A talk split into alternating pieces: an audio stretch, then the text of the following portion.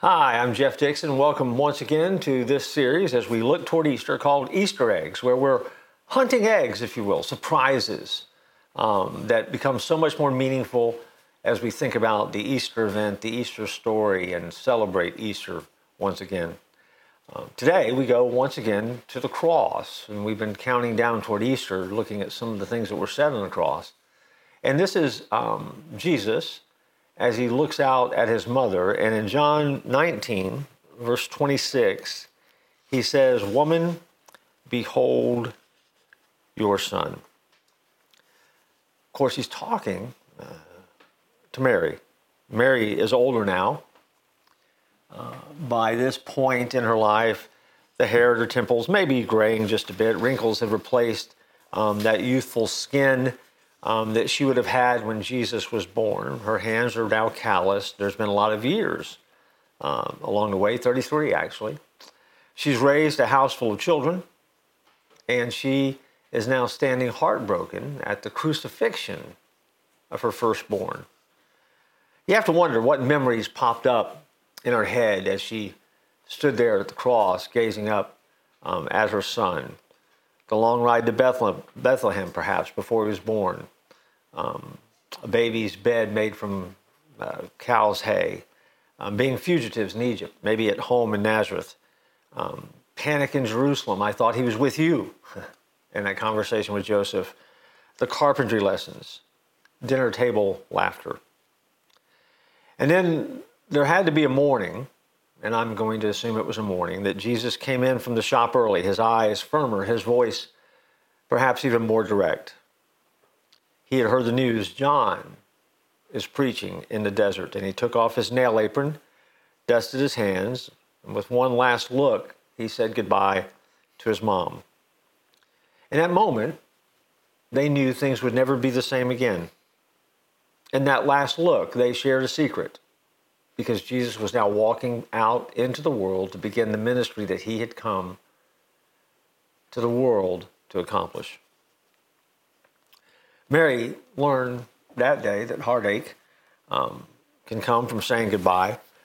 From then on, she was going to love her son uh, like she always had, but this time it was going to have to happen from a distance because she would see, um, as the crowds gathered in, that there would be times that she would be on the edge of the crowd she might have to love him outside of a panicked house on the shore of the sea. She would hear what he had to say, and she would hear the things he would have to say, and there was such wisdom in those words. And yet, there was a day that he had looked at her and said, It's time.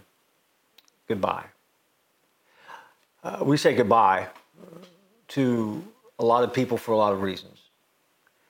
And anytime that you are with someone, goodbye is always implied because there always tends to be a moment where you have to separate and you are apart. For the most part, those goodbyes are not permanent, they are see you later.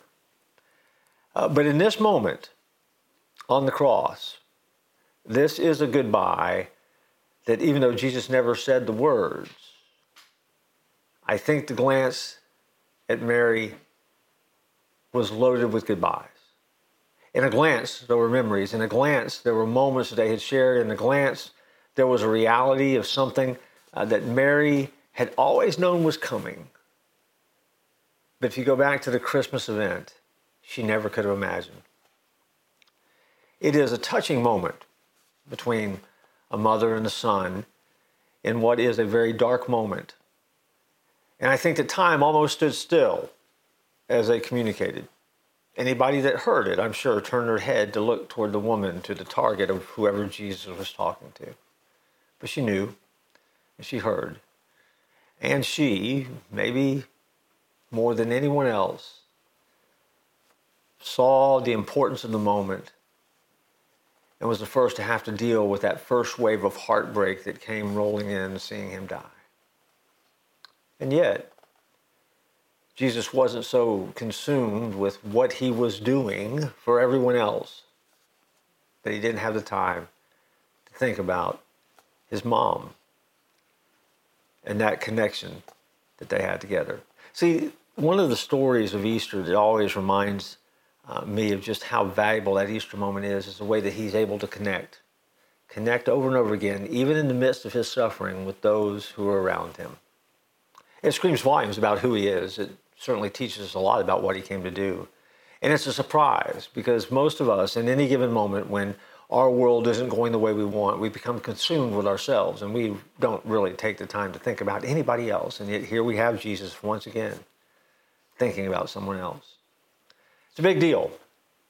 It's a great moment. It's a touching moment. And it is one of those moments that is a surprise because for anybody else, it never was going to happen. But for Jesus, we come to expect it. And so, He is a God who does the unexpected. That's what the cross and the resurrection is all about. And He did it for you and I. And so, just another surprise, another Easter egg we discover on the way towards celebrating Easter. I look forward to joining you next time.